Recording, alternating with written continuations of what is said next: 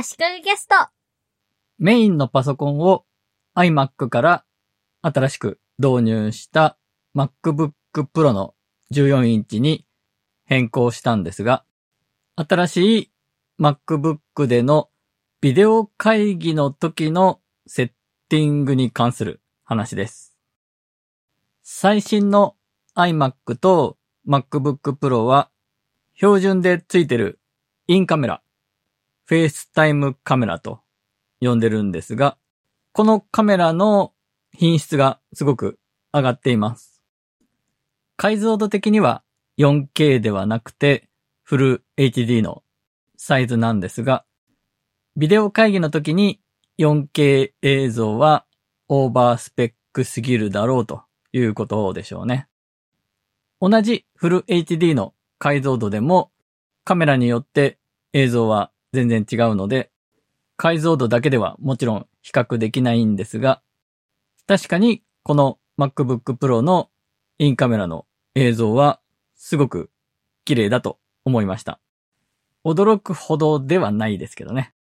なので、せっかくならビデオ会議の時にこのインカメラを使いたい。マイクの性能もすごく上がったので、外付けのマイクもカメラもつけずに MacBook Pro だけで電源ケーブルもつながずにビデオ会議ができたらシンプルでいいなと思ったんですね。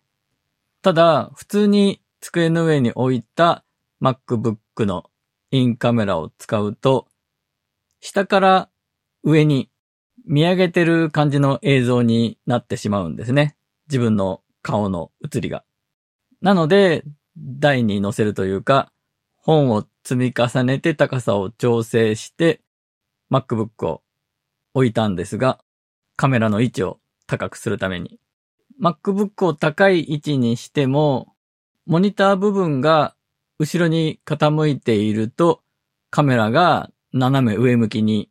なってしまいますよね。なので、いい感じのカメラの角度にするには、モニターの部分を前に傾けないといけない。地面に対して90度よりももっと手前に傾けた方がいい感じに映るんですね。これは私のビデオ会議をするときの後ろの背景事情というのもあります。後ろにブルーバック用の青い布を本棚の上につけてるんですけども、カメラの角度が斜め上向きになると、ブルーバックじゃないとこまで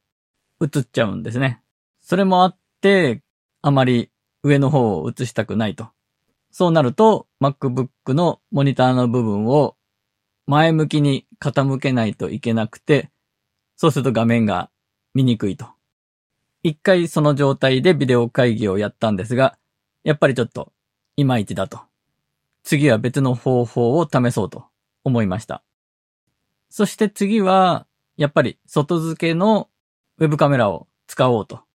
iMac でも使っていた外付けのウェブカメラを使うことにしました。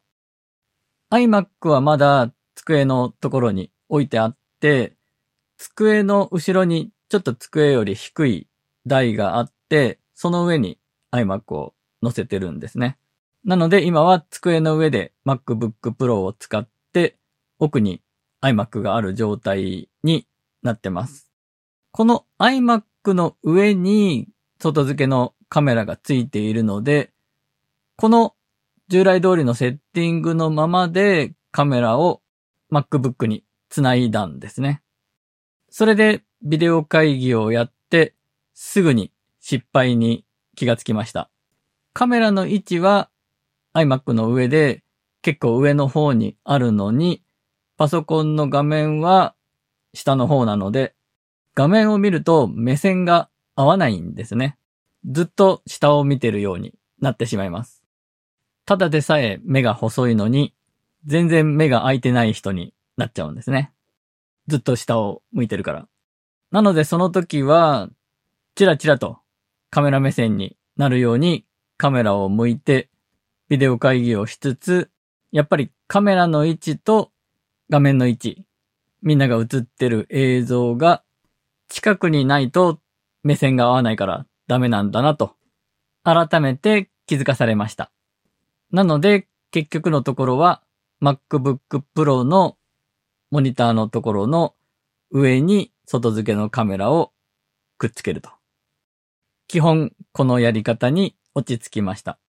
外付けのカメラだと MacBook のモニターの上に置いても角度を自由に変えられますからね。目線を合わせるためには左右にあまり首振りする必要はないんですが、上下に首振りできる。モニターは見やすい角度のままでカメラだけ上下に首振りできるところがいいですね。昔のソニーのノートパソコンとか、インカメラを上下に動かせたような記憶があるんですが、iMac も MacBook もインカメラを上下に首振りできるといいなと思うんですが、モニター部分に一体化されてるので、なかなか難しいでしょうね。今私が使っている MacBook Pro の14インチは、筐体のサイズのかなりいっぱいいっぱいまでモニターになっていて、カメラの部分が切り欠きになってるんですね。ノッチとも言うらしいんですが、iPhone と同じように画面の上の方の真ん中の方だけがカメラのための領域になって、ちょっと映らない領域がちょっとだけあるんですね。その分、13インチとほぼ変わらないぐらいのサイズに14インチの画面を入れてるというものなので、そこまでして画面サイズを大きくしているので、カメラが動くようにとかはしないでしょうね。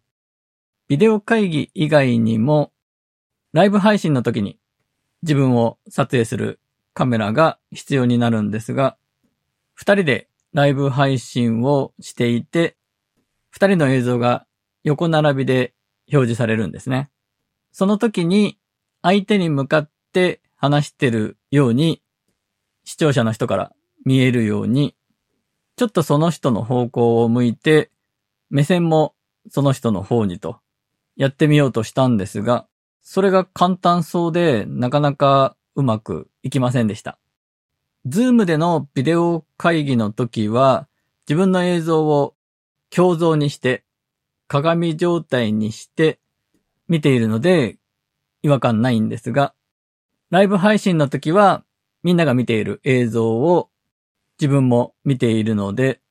逆になってるので、頭では分かっていても、なかなかどっち向きとか、どっちの手とか分かりにくいんですよね。先日行ったライブでは、最後に、おっさん二人が画面越しに、お互いの指と指で、片手と片手で、ハートマークを作るというのをやったんですが、これも最初は難しかったですね。事前にちょっと練習したんで、それは問題なくできました。ただ顔の向きと目線の問題は、どうも思ったようにいかなかったです。今後そこをもっとうまくできるように、相手に向かって喋ってる感じが出せればいいなと。今後の課題ですね。あと余談なんですが、新しい MacBook Pro にしてから、スナップカメラがバーチャルカメラとして認識されるようになりました。